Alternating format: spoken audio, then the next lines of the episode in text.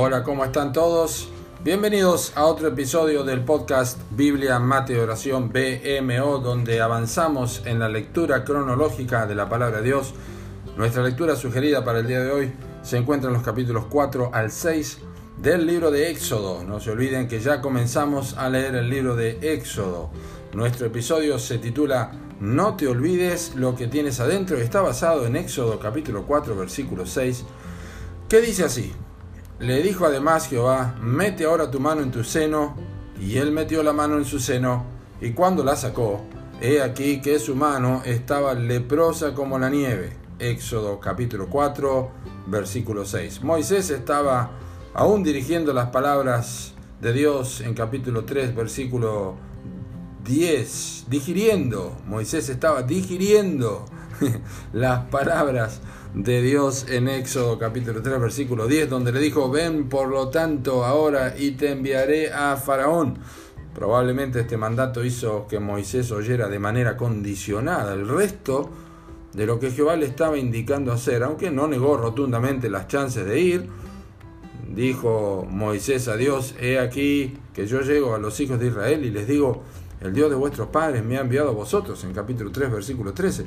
Mientras Dios extendía las instrucciones sobre lo que Moisés debía decir y hacer, el corazón de Moisés comenzó a relacionar cada vez más el tipo de mandato, era un mandato imperativo obviamente, con las condiciones que él mismo tenía para poder cumplirlo, no era necesariamente que él creyera que no tenía ningún tipo de posibilidades, sino que no pensaba quizá que reunía todas las condiciones, pero probablemente lo que Moisés no captaba plenamente es que nadie, ¿eh? con mayúsculas, nadie cumplía ni cumple naturalmente las condiciones para servir a Dios. Pero el asunto es que Dios mismo puede capacitar.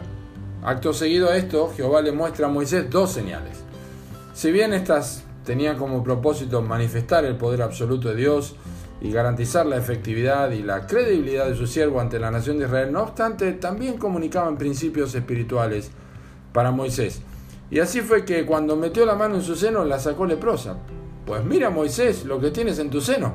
¿Acaso piensas que hay algo de ti que puede capacitarte para esta labor y que por eso te he escogido? No te confundas. Te llamo porque yo te capacito y yo te envío con mis recursos que son infinitos e irreemplazables. Podríamos imaginar este tipo de diálogo. Muchos, muchos de nosotros escondemos lamentablemente una falsa humildad cuando decimos que no podemos servir de ciertas formas, puesto que en verdad tantas veces pensamos que no hay nadie mejor que nosotros para eso, hasta que el Señor nos muestra lo que hay en nuestro seno, lepra, que solo puede ser quitada por su gracia, para que entonces podamos servir como corresponde con sus recursos y no con nuestras aparentes excelentes capacidades. Dijo el Señor Jesús en Marcos 7, 21 y 23, porque de dentro del corazón de los hombres salen los malos pensamientos, los adulterios, las fornicaciones, los homicidios, los hurtos, las avaricias, las maldades, el engaño, la lascivia, la envidia, la maledicencia, la soberbia, la insensatez. Todas estas maldades de dentro salen y contaminan al hombre Tremendo este texto y su revelación. Fuera del poder de Dios, su gracia y su excelencia obrando en nuestros corazones, lo único que surgirá es lepra que nos deje exentos de cualquier posibilidad de servicio al Señor. Dijo Jesús, separados de mí, nada podéis hacer.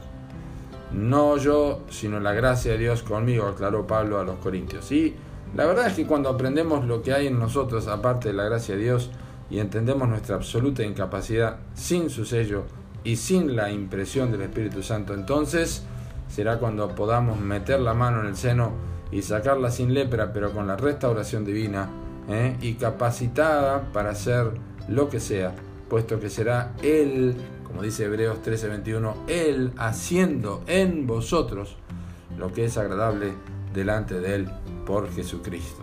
Que el Señor te bendiga.